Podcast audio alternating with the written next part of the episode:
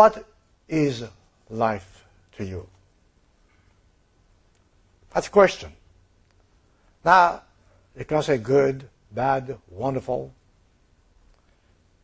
It all depends, of course, upon your moods. If you're young, beautiful, strong, as you heard, money, you might be so, life is wonderful. Good.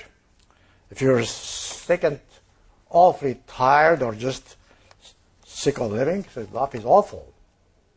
Well, that's, you know, it's, if you're old, you say, well, life is not so pleasant anymore. If you're young, so life is a great expectancy. So please, before I start my sermon, think about it. If I ask you the question, what is life to you? I, well, I, get, I will tell you what is life to me. Look look at all the eyes looking at me. Life is a challenge. Yeah, that just about covers everything you have. it's true, isn't it? What is the challenge? The challenge is a change. How to cope with a change. And frankly speaking, that's the whole life, that's life is about. Life is full of challenge. You have to accept the good, accept the bad, and always be what God wants you to be at any time. You see, life always brings a change. Every day there's a change in your life. Let's face it. In fact, there's nothing new or different about it because of the fact, uh, look at nature. Few days ago, we were having a wonderful hot days, you know. And now it's cold. Okay, that's fine. It's a challenge. You have to accept it.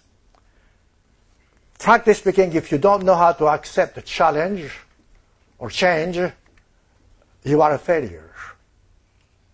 Because you ruin your life because of the fact you are not ready to accept any challenge at all. It has, life has ups and downs.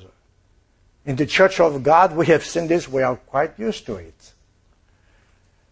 Uh, and some people succeed in life because of the fact they are able to accept change, to adapt their lives to change, and to still keep the right attitude.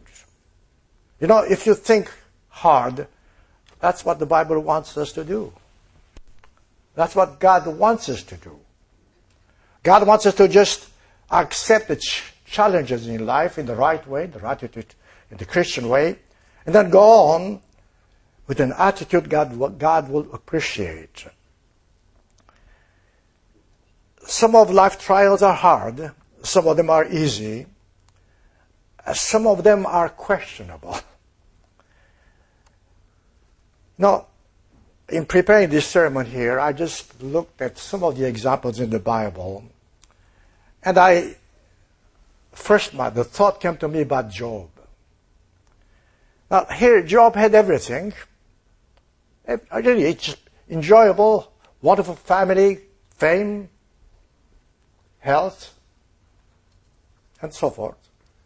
And then somehow God wanted to test him put him before a challenge. Change of life, totally speaking. And see how Job is going to meet the challenge. Now it could be perhaps you don't have the same perhaps expectancy or some same uh, trials, but in some ways you're Job. In some ways you, you meet challenges a day. You sometimes lose things. Sometimes, you sometimes regret things. You lose a friend, whatever it is. How do you face it? Remember, God said about Job, Job was righteous. So when God took everything, he allowed Satan to, to take everything from Job. Look at Job's attitude. He says, God has given, God has taken. And the Blessed be the name of the Lord. Look at difference. That's what I'm talking about. Before a challenge, if you can end the challenge saying, thank God, as you heard in the sermon in a way, then you are in the right attitude. then you are able to just cope with life's challenges. I repeat, challenge is a change, and life brings a change every moment, every day. Those are basics. Those are simple truths.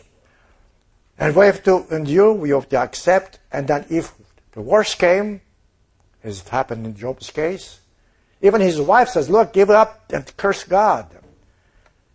Job 2, 10, what was his idea, his answer? So should we indeed accept good from God and should we not accept adversity? Look at the attitude. This is what we're talking about.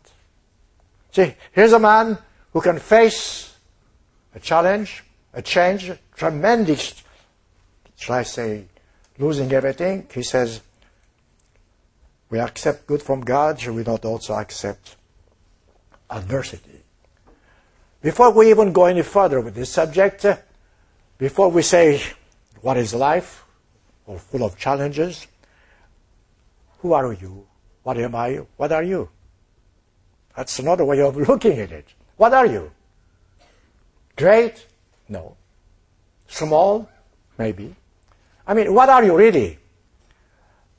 Let's David uh, answered in Psalms chapter 144, verse 3 and 4. Said, Lord, what, a man, what is a man? Here it is. What is man? What are you? What am I? What is man that you should take knowledge of him? 144, verse 3. Or the Son of Man that you are mindful of him. Man is like a breath. Ah, interesting. So look at, this is the way to accept the challenge. Because you're sometimes so depressed as though life is going on forever. No. Life is, life is a breath. So whatever your difficulties, your problems today, they disappear like a breath. His days, he says, are like a passing shadow. See, this beautiful, the way it's described. If you look at descriptions like this, then you can meet life's challenges.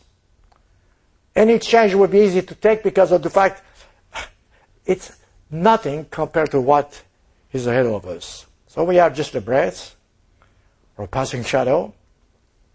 Something James says in New Testament, chapter James chapter four, and again, just as beautifully described, James writes in chapter 4, verse 13, he says, Come now, he says, you say today or tomorrow, or we will we'll go and do such a thing, whatever it is, spend a year there or here, buy, sell, you know, every day's activities and make a profit. Whereas he says you don't know what will happen tomorrow. That is another big change. It doesn't mean that you have to be discouraged, no, or just give up, no you still have to go on with what God has in mind for you. But in the meantime, you should have the attitude that, look, whatever the challenge, I will accept. I'll do the most of it.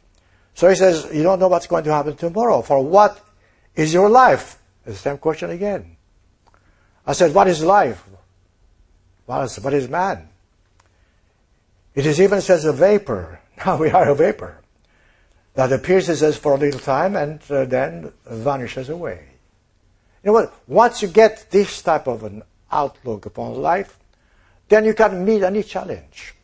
You can accept any changes. This is what we really taught at Ambassador College.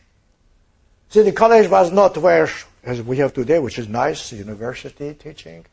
It was how to live, how to accept the challenges in life and just still remain a Christian. It's good to have academic knowledge, yes. But you need more than that. You need God's way of meeting challenges. Having the right attitude, the right balance, then God will bless you whatever you do. You know, if, if you read biographies, in Pasadena we were told to read, every student, at least two or three biographies. Why? Because each biography of a great man shows how they cope with situation. They tell you Look, don't expect life to be beautiful all the way, no. But if what makes life beautiful or exciting, that you know how to cope with circumstances, how to accept challenges, and to still be you as God wants you to be. That's the reason why I remember we read quite a few students or even professors uh, books about great men. And you'll be surprised. Great men did not have an easy life.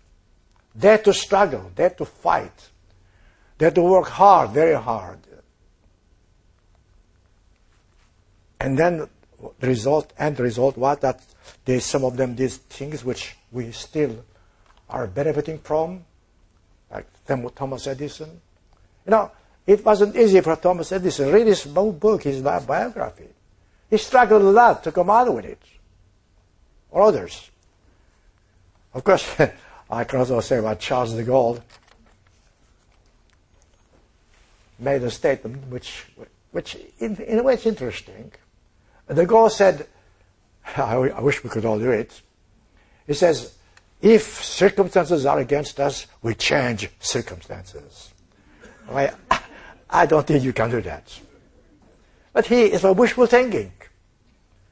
Well, maybe if you have some power, you can change some, some circumstances, but there are things in life you cannot change. The truth is that challenges in life you can never change.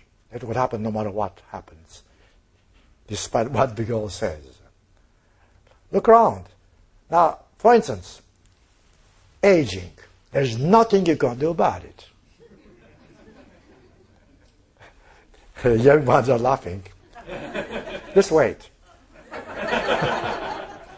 See, yes, you think it's, it's far away. It is, they are not, it's not so far away at all. Remember vapor, it goes fast. Before you know it, some of you might lose your hair. I don't know. The fact remains that you see, aging or passing time you cannot change. And that's one of the difficulties most people have. They don't know how to adapt to changes as time goes on. It's sad to say, but some people have never lived their age. Either behind or ahead of time. In other you let the present pass because you're regretting or wishing something which, not, which you don't have. And before you know it, you have been old before having enjoyed youth. That's true.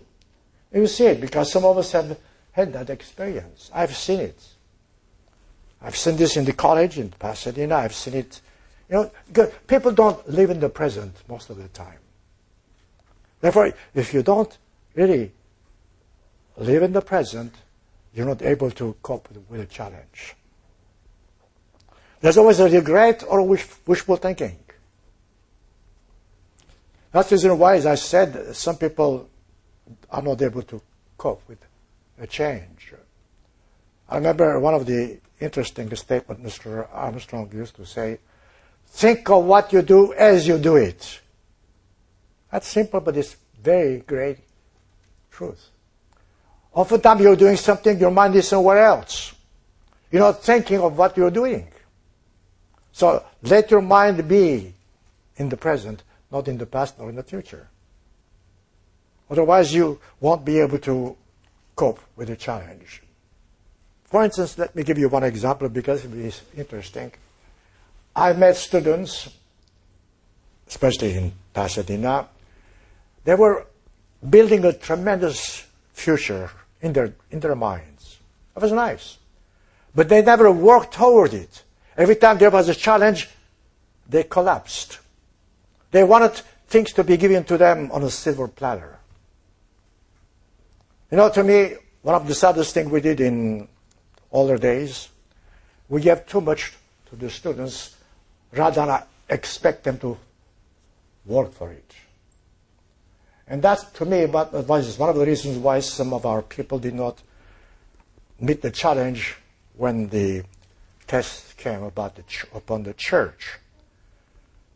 If you accept the truth on the silver platter, If you haven't fought for it, you won't appreciate it. That's why I like this idea of studying and going forward, but always remember that you have to fight for it. You have to appreciate it. So what's maybe that's the reason why, with all the respect, people don't or didn't appreciate plain truth. It was given to them free. If maybe they had purchased, I'm just giving an example here, maybe they would appreciate because they, they bought it. Likewise, as I said, oftentimes in the truth, in, God, in God's church, even here, you are given verses, you are given sermons, you hear them, you might appreciate some of them, all of them, I don't know, but are you making an effort to really study? If you don't study what you really hear, if you don't apply to yourselves, then frankly, you are not being in time. You are not able to meet the change or challenge. You see, brethren, at age 20, you cannot think as a person of 60 thinks. Or vice versa. At age 70, you cannot really think or do what a person of 20 will do. So if you don't ad- adjust your thinking in this uh, type of change or challenge, then you are miserable. Every one of has to learn how to live his age, his circumstances, try to improve, try to go forward. But that takes effort. That takes really tremendous work. And with God's help, you can do it. You will have it if you know that the change is a must in life. That's what it is.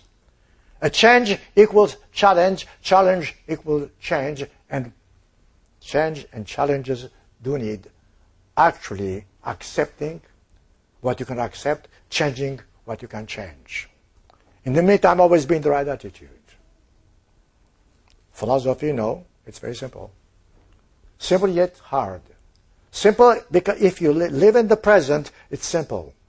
If your mind is elsewhere, if you're wishing something, wishful thinking, and then uh, it's very hard because you, your life will be full of deception. If you're not living in the present, your life is one with deception.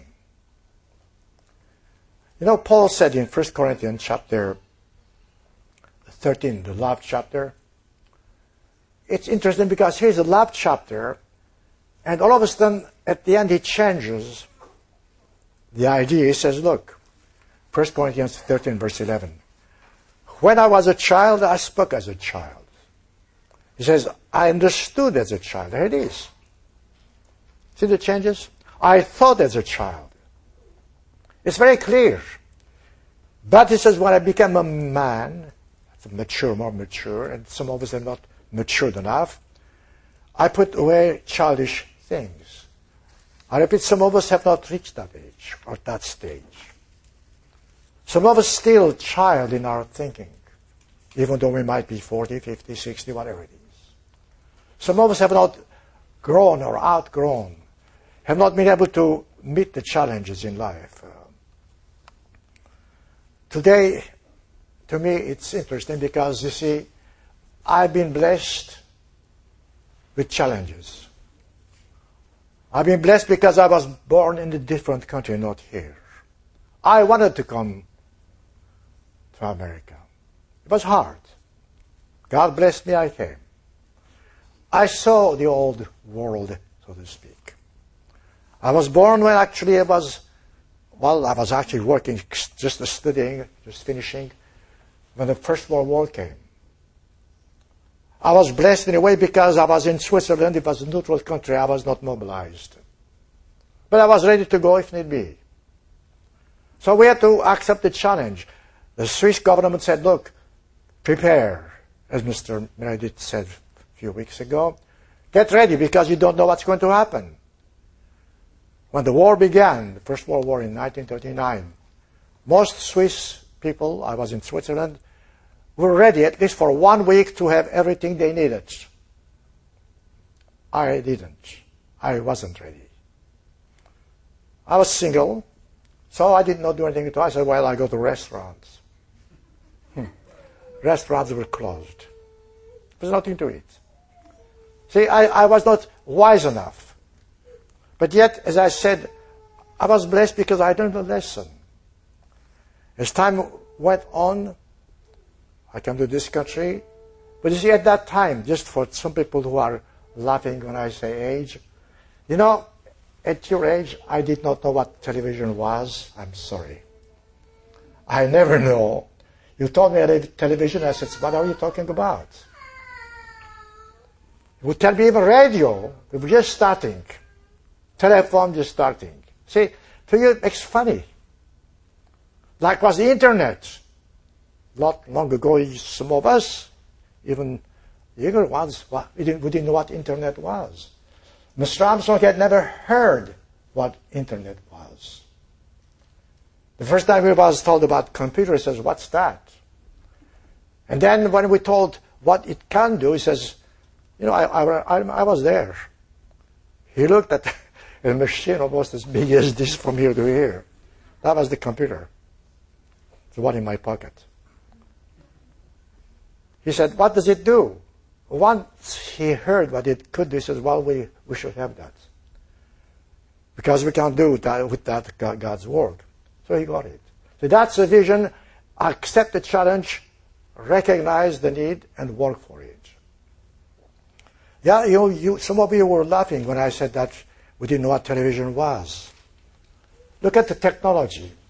We were told that in five years, you young people, all the things you know today would be almost passe or behind or old, the stuff.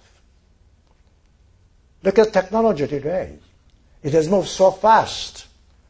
You put in your pocket your telephone, everything else. Even you young people are surprised. So see, those are changes, which is fine. Some of them are good, some of them could be bad. But the danger is that you see, if you don't really work for, appreciate, and do something about it, you are not benefiting from. You know what? I don't regret I did not know what a television was when I was younger. I had more time to read. I had more time to converse. I had more time to study. That's what it is. Not that I'm a better person, but at least I became more mature. As Paul says, you become mature. Today we're, we're so much of those, this what we call this pleasures or whatever it is that you don't have time to think. Look at publicity today. They think for you. They tell, they tell you what to do. In other words, you buy by instinct, by, you by what you hear. And all these things, as I said, could be good or bad depending exactly how do you look at them. That's why some people are happy and some people are unhappy because they don't know how to cope with the challenge. No, you hear from this pulpit all the time, be positive. If you know there's a change ahead, be positive anyway. Look, we know there is a there are difficult things, things or days ahead of us. So when they arrive, don't question why. Don't say, don't start complaining. You know it's going to happen. Be prepared. If you're prepared, then you don't have to ask unnecessary questions. Another thing which is hard in this challenging life, the generation gap. There's a what we call generation gap. See, again, if you had enough maturity and understanding what a generation gap is, you won't regret something you cannot do anymore. You can't, you, you won't regret because of the fact you'll be prepared for. And then you'll be a mature person. You remember, perhaps some of you have read or don't know, again going back to Mr. Armstrong's teachings, he spoke of maturity, emotional maturity. He says emotional maturity is putting, applying the Ten Commandments, living by Ten Commandments. The opposite was emotional immaturity. And most of us today are, not in the church, I hope not, in the world, they suffer from emotional immaturity. With that type of a life, you can never actually really reach maturity. And you could never be, totally speaking, a person pleasing to God. Mentally, physically, spiritually, we have to be ready to accept the challenges in life, whatever, in the right attitude. And perhaps the best way to explain this would be to take a few examples from the Bible. You see that these people, I can only just get highlights, they did not have easy life. You speak, you heard about Paul in the sermonette, sermon, But you see, Paul did not have easy life. You heard it. Look at the attitudes. What he wrote, what he taught, we, today we are using his example, his life, and so forth, and we are learning from. Paul, Paul was able to meet the challenge. Mr. Armstrong certainly did. Now let's go back and let me take, I don't know how many uh, examples I can take. Uh, let's take Noah. Some people think of Noah as a legend. No, it's not a legend, it's true. The fact is that you see, his example is fantastic. Because Noah lived in a world just like the world today. Just skip over a few, few verses in uh, Genesis 6. It's very interesting, but for sake of time, let me just take only one verse in Genesis 6. Genesis 6, verse 5. Then the Lord saw that. Look at, look at, look. See, the Bible describes very vividly what happened. The Lord saw that the wickedness of man was great in the earth, and that every, look at this, every breath of, the, every intent of thoughts of his heart was only evil continually. You know, I like playing words, yes. And that's my hobby. But here, I say be careful, don't use the words which are not pliable, not generalized, but when Bible, when Bible describes, then I don't challenge. Here, God is saying that He saw at that time that every thought of man was bad. Every thought of his heart was only continually evil. God means what He says. So that's the age Noah was living. But was he was okay, he was fine, he was doing fine, and God blessed him. And all of a sudden, Noah was called for a challenge. Look, start building a, an ark. You know, I'm, I'm just, I have to skip. I'll just give you highlights, highlights as I said. So he was given a job which required, on his part, to be ridiculed by people. And they did. And be patient because he waited 120 years more or less to achieve for the clouds to come, for the flood to come. He had to just, all that time, he wasn't sitting down just having fun. He was working, he was being ridiculed. Yet, look what happened. When the flood came, not only he was ready, not only his family was saved, but he had served God. How? How did he do that? God told him what to do. And look, uh, uh, Genesis chapter 6, verse 22. Look, look here's the answer. Noah did according to all that God commanded him. So he did. See, that's the way he, he met the challenge. He did what he told him, God told him to do. There it is. It is, wasn't easy. So compared your life to his. How did he succeed? Because he walked with God. He did exactly what God told him to do. So he was able to meet the challenge and the change, change. Let's take another one. Abraham. Abraham was of age, but you see, he had a comfortable life. Abraham was happy. He had a good life. blessed in every respect, a good family, money. And you know what? There's nothing he could have wished, let's say, more. What happened? God presented him another challenge, big challenge. God knows what is does, so don't question when you go through a test, let's say, don't question it. If a test from God, I accept and meet the challenge with a positive attitude. Now, let's perhaps take a few words in Genesis chapter 12. Look the way he took it. So those, those are examples for us to learn, apply, and go forwards. Genesis 12, verse 1. Now the Lord said to Abraham, Get out of your country. Wait a moment, I'm happy. why, should I, why should I leave behind? What do I do wrong? Nothing. He said, Get out of the country. From your family.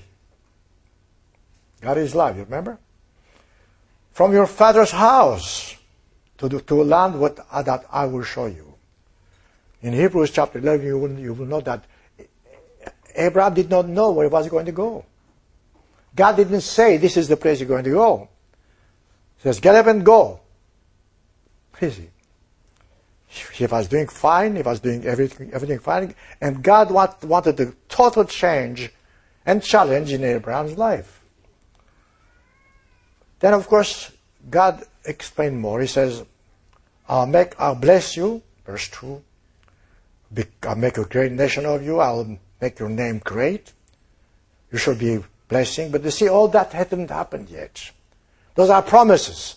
The same promises apply to us. We have it too. But some of us, some of us don't act as Abraham did. We want to see the blessings before we say yes. That's another way of knowing to accept the challenge. We have to accept yes when God says something without having received the promise. That's what Abraham did. God says, verse 3, I will bless those who bless you and curse those who curse you. In, all, in you, all families of the earth shall be blessed. At the time, no such thing had occurred. It was only a promise. Abraham believed it. That's what faith is. Faith is, in a way, accepting challenge with God's help. So, the tremendous challenge here. What is sacrifice he had to do? What was his attitude? How did he do it?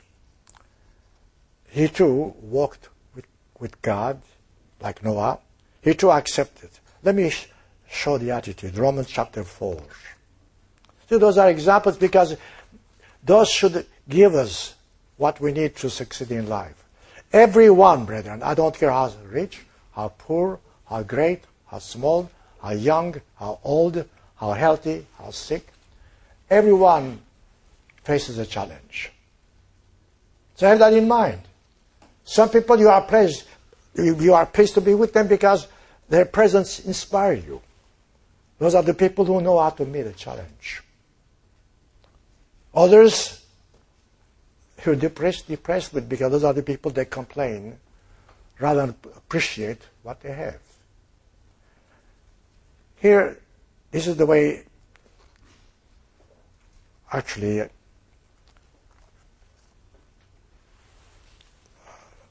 Abraham acted. Romans chapter 4.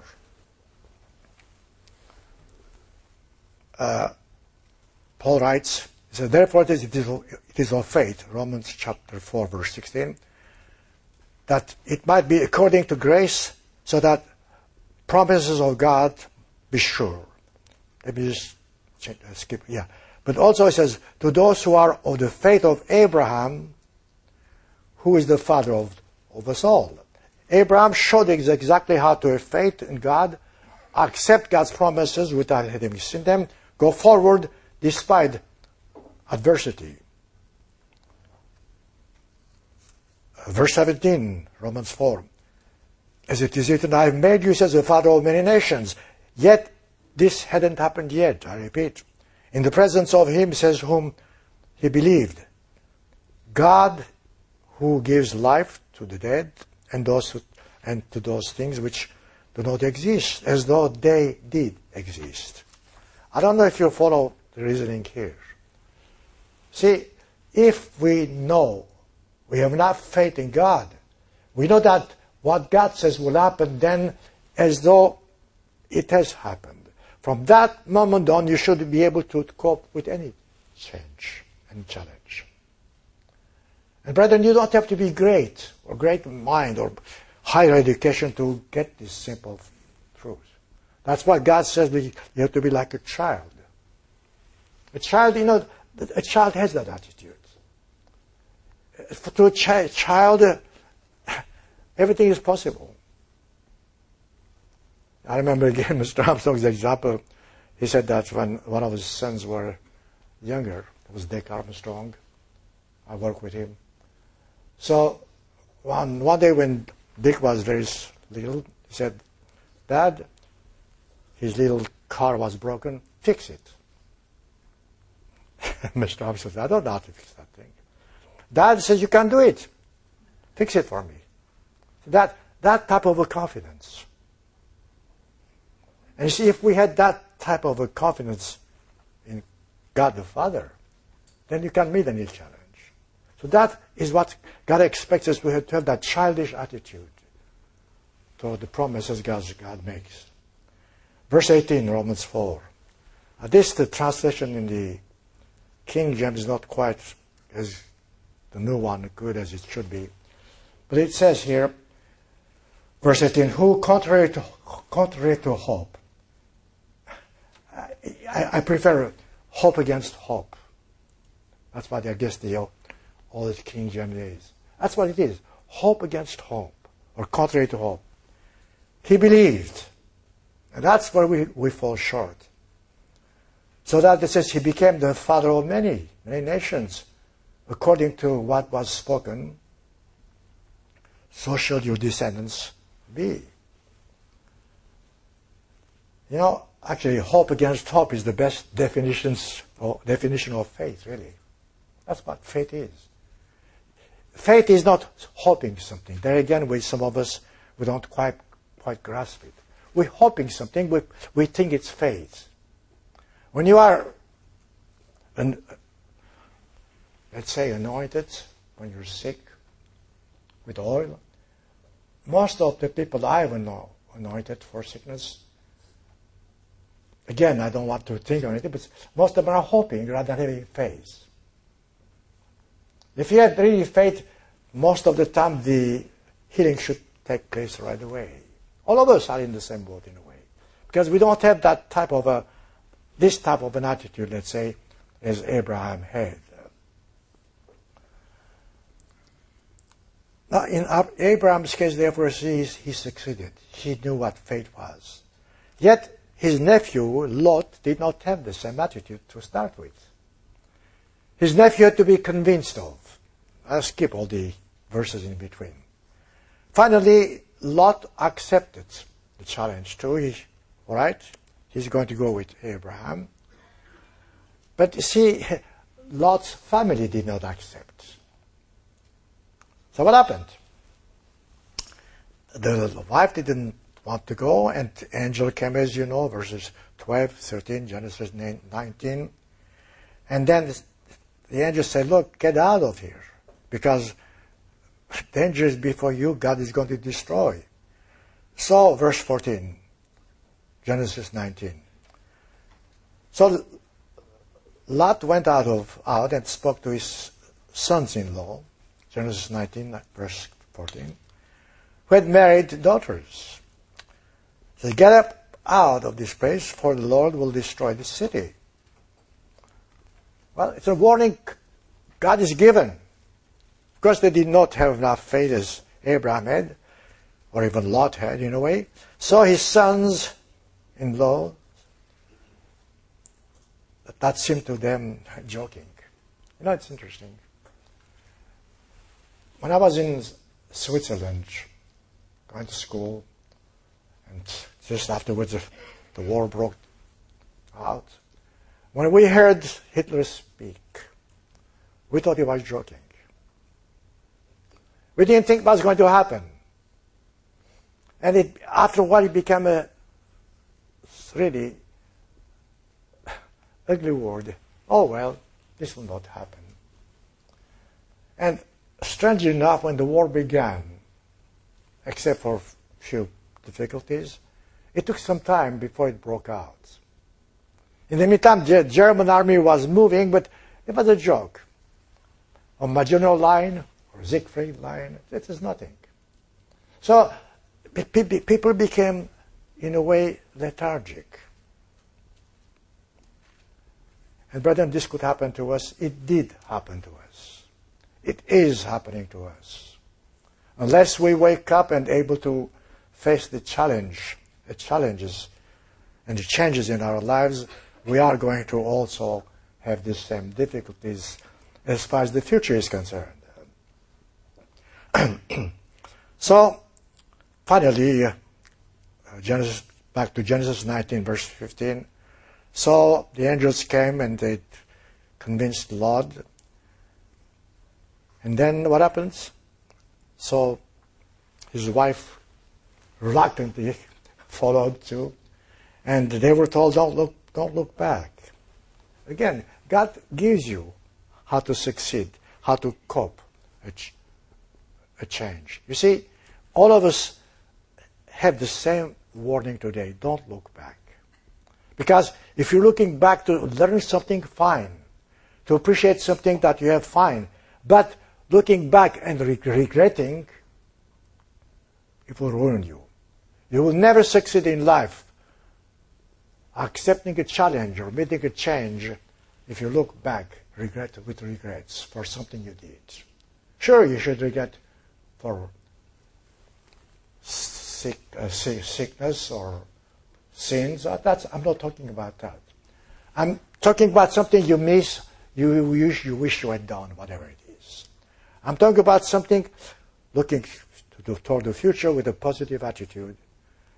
And the past, only learning and avoiding mistakes, then you are actually, if you're doing that, you're on the right track.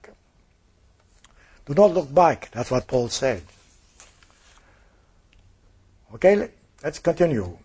Another example. Suppose you were a king or a queen. We always look at kings and queens as though they are great, they're happy, they are wealthy, people look up to them. That's fine, whatever you, your idea of a king. Here we have a queen, beautiful queen. A queen who had everything, not from the beginning, but the, I'm talking about Queen Esther. Well, actually, she was chosen to be the king's new wife. Esther had to make a tremendous decision. See, Esther was, was Jew. And at the time, uh, Haman, the, the country she went in, this person hated the Jews. So here, here she has a problem. Esther chapter 4. Esther the uncle, Mordecai, and Mordecai was Jew, Esther was Jew. Everything seemed to be all right because Esther went as high as you can reach you know, know, with the throne under the king. So, what happened? Again, I'm just skipping everything. I just want to give you highlights. Esther was presented the facts. She was told, look, your nation is going to be destroyed because Haman hates Jews. Do something. You can read Esther 4, 1, 2, 3, or the whole chapter. It's very interesting. Esther had to face a tremendous challenge. Suppose you had all those, just like Abraham. She had everything. She was a queen. She enjoyed everything. She was presented with a demand from her uncle, Mordecai. So, because when Esther's maids and Mordecai told her what is happening, she was facing a very big decision, a big challenge. A biggest challenge that I guess any one of us here perhaps had to make in such in a similar circumstance. So she was presented with this. Let see. Yeah, I'm trying to get the verses here. Uh, verse 12, Esther 4. Look, the challenge she had to face. Mordecai told Esther, do not think. But let, let, let's take to verse 13. So Mordecai told them to answer Esther's question, do not think in your heart that you will escape in the king's palace any more than any all all the Jews. If, he says, you remain completely silent at this time, in other words, she has a responsibility, which calls, give up everything you have and suffer with us, or keep what you have, and then no one knows what's going to happen to you, but at least you'll be safe. It's a question of life and death in a way. Give up everything else. So he says, if you remain completely silent at this time, verse 14. It says, then it says, from deliverance will rise perhaps for the Jews from another place. It's, at least Mordecai is giving the right encouragement. If God wants something, God is going to do it.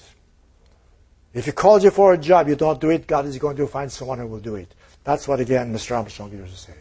He says, Look, I know He called me, I will do it. Even if all of you left me, I still will do it. So that's the challenge He had in mind. And that's what we should all have it. If you're called today for whatever job you have, stick to it and do the job. Reward is from God. And that's what matters.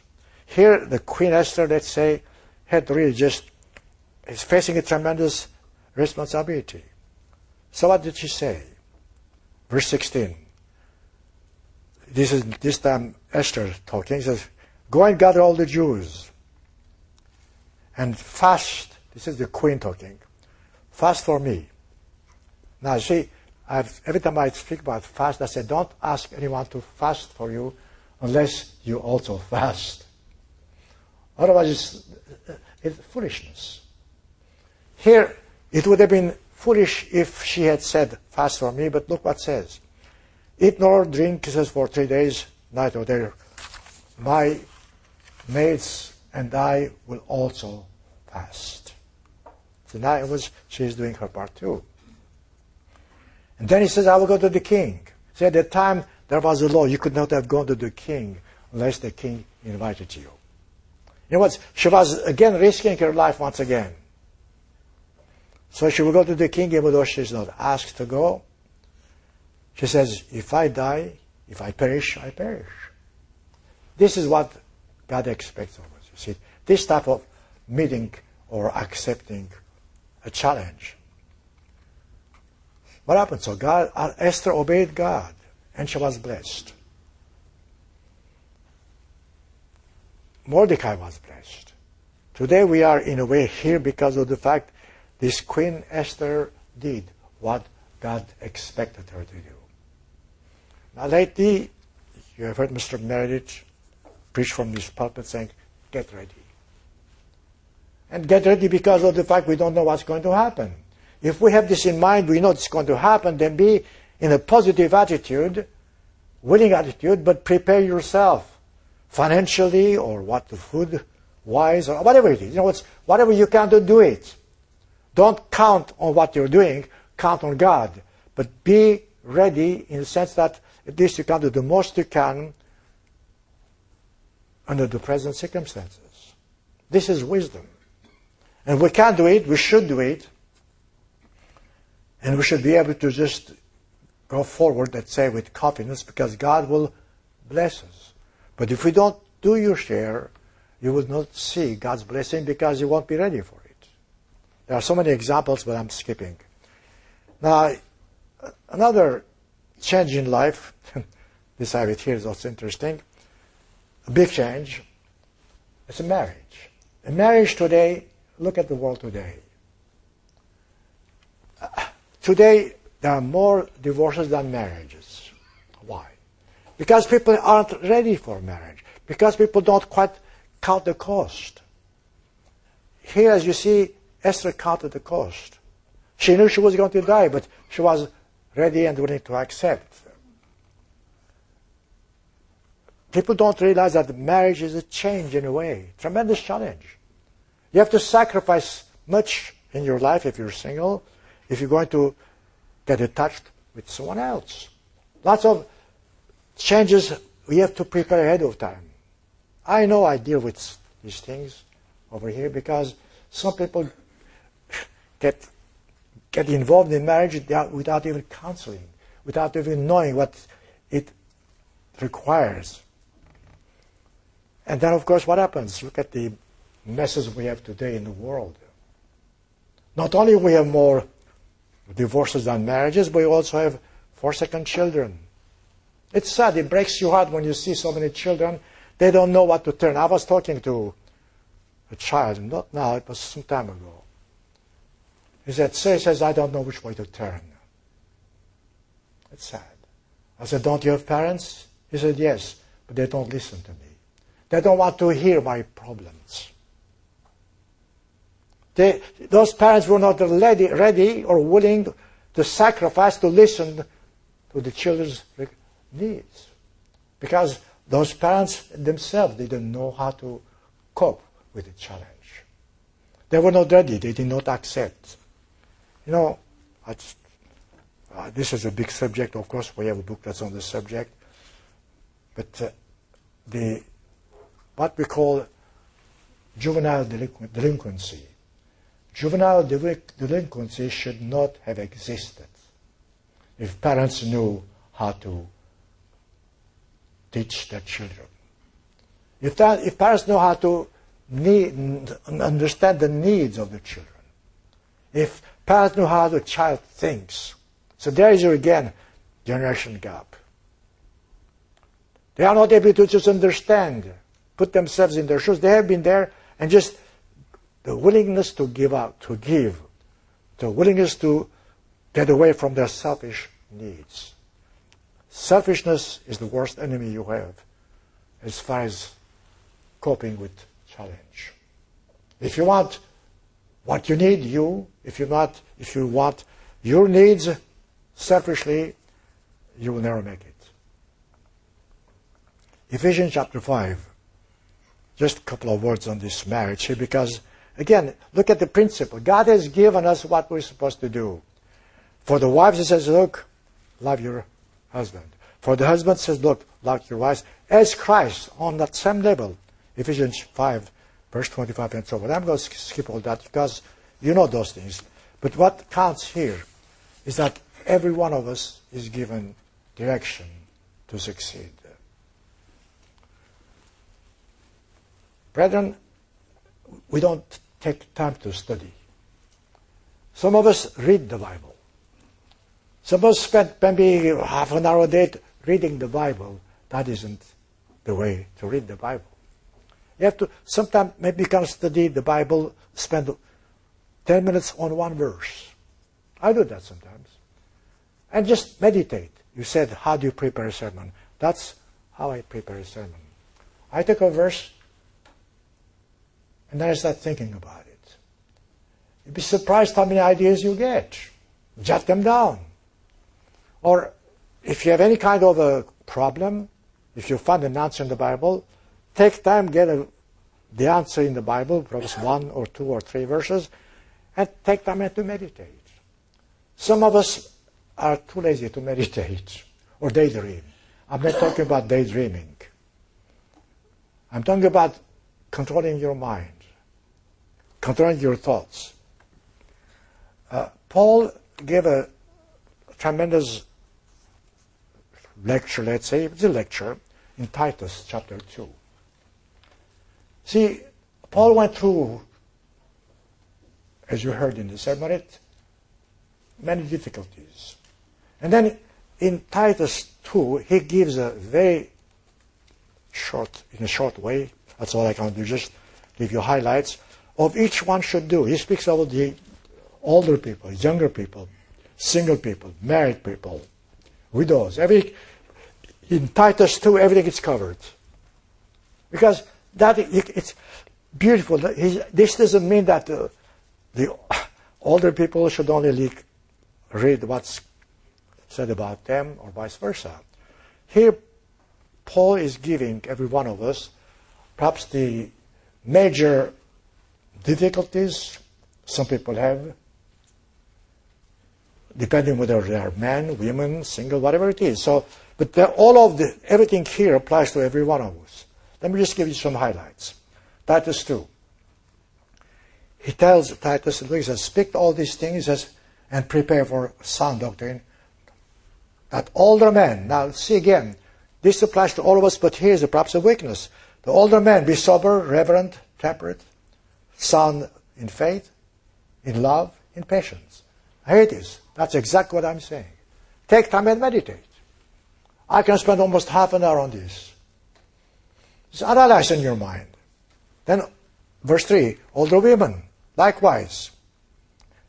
I repeat, this also applies to men, women, everyone else. But at least the, here the highlights that they be reverent in behavior.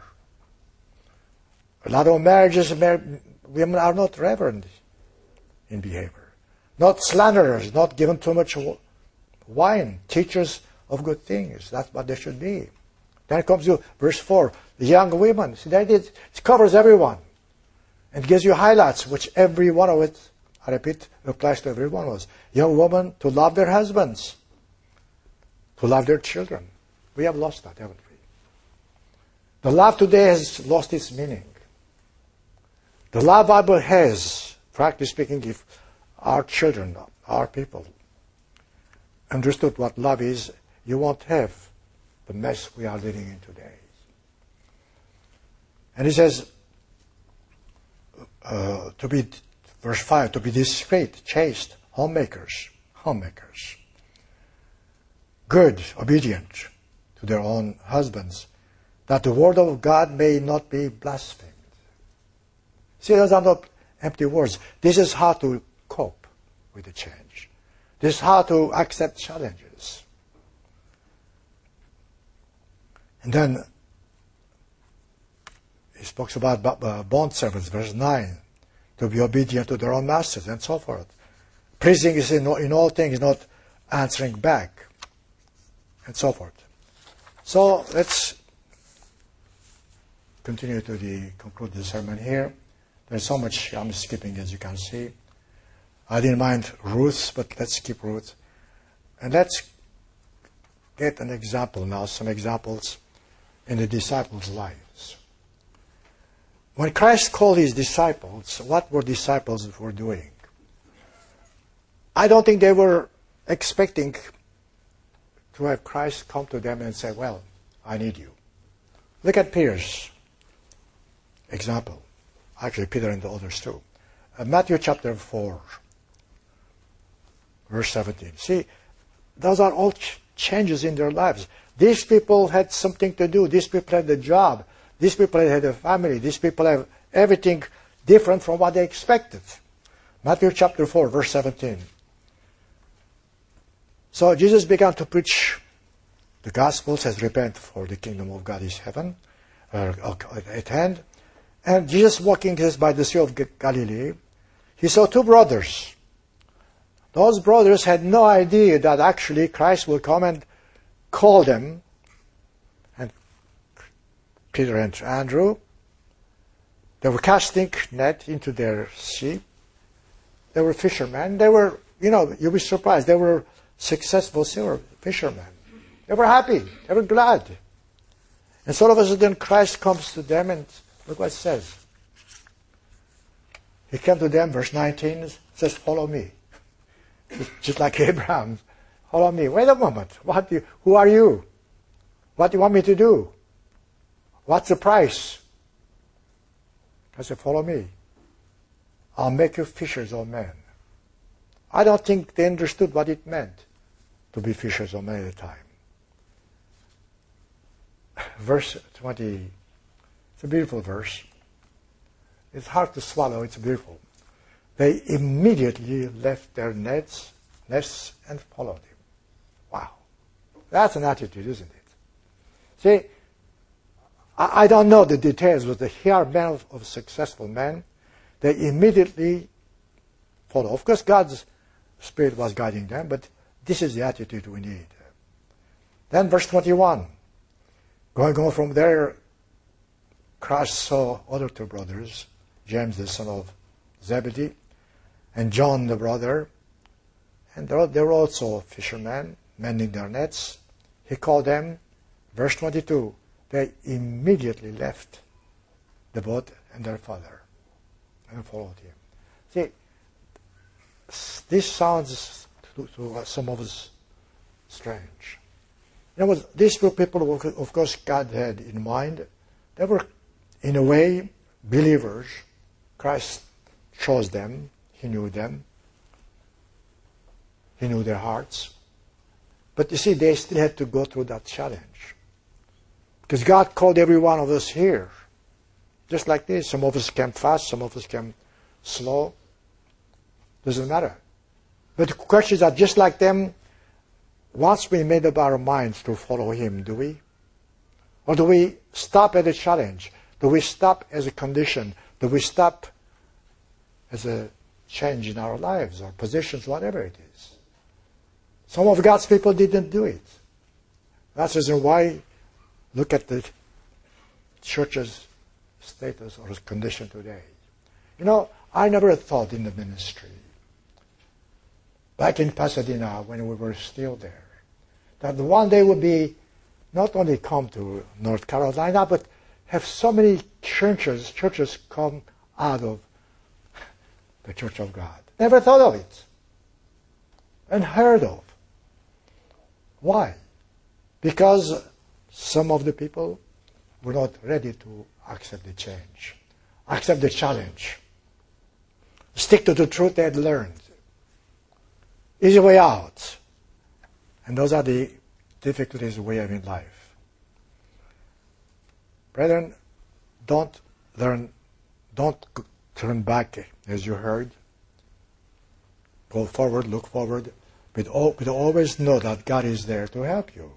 Now, the attitude of the, of the disciples here, those fishermen who became disciples, look at the attitude of other people. And that's where perhaps some of us fall. See, because not everyone uh, accepted the challenge when Christ called them.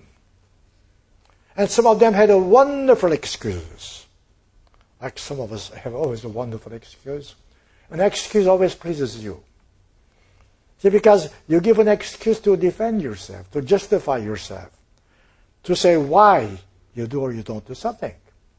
And as I said, in your own eyes, the excuse you give is acceptable. it's not always acceptable to others. Look at the example, Luke chapter 9. The example, the same example Christ is calling now other people. Luke 9, verse 50, 57. It happened that as they journeyed, journeyed on the road, someone said to Christ, Lord, I will follow you wherever you go. Wishful, wish, wishful thinking, wishful desire. Was he ready? No. Did he count the cost? No. He expected to be following Christ and have all the blessings. That's the difficulties some of, some of us have. We came to the church hoping everything would be rosy. We forget perhaps that the rose without thorns is not the rose. You see here, the man who wants to follow Christ, he says, I will follow you wherever you go. Christ says, look, foxes have holes.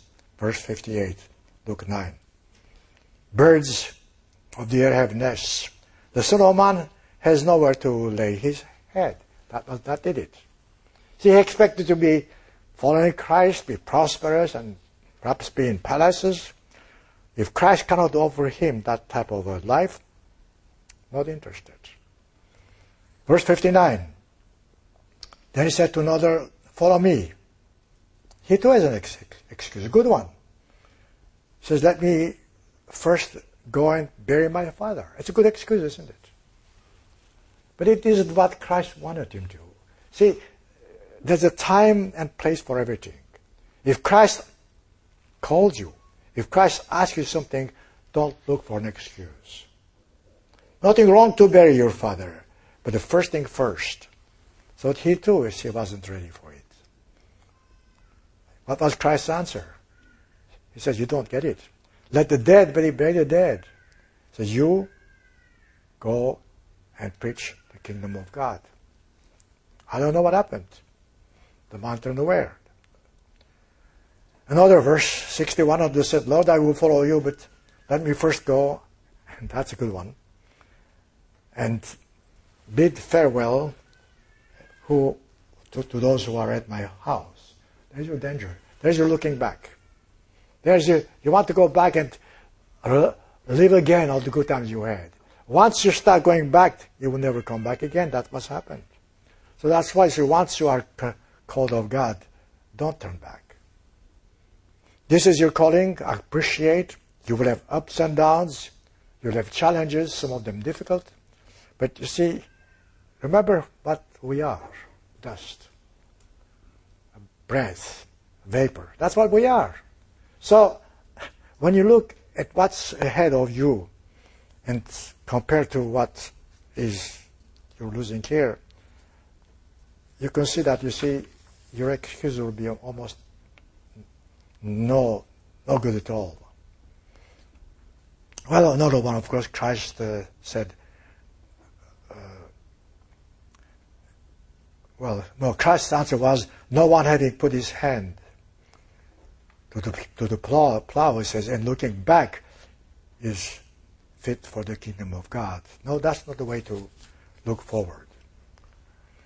You see, brethren, when God called you, God knew what your capacities were. God knew how much you could take. God gave you the strength you need, and Uh, above all, when you were baptized, God gave you the power of His Spirit. The power and the Spirit of God in you is going to do what God expects you to do. And that's where, where, where your strength is. Some of us don't count on God. Says, I cannot do it. No, brethren, you can do it. If God asks you something, you can do it because God's mind, God's spirit in you is going to. Not you doing, God's doing. That's where we go wrong. That's how we are unable to meet the challenge. We count on, our, we count on our, ourselves. If you count on yourselves, you're not going to make it. But with God's help, all things are possible. You remember Abraham? Hoping against hope.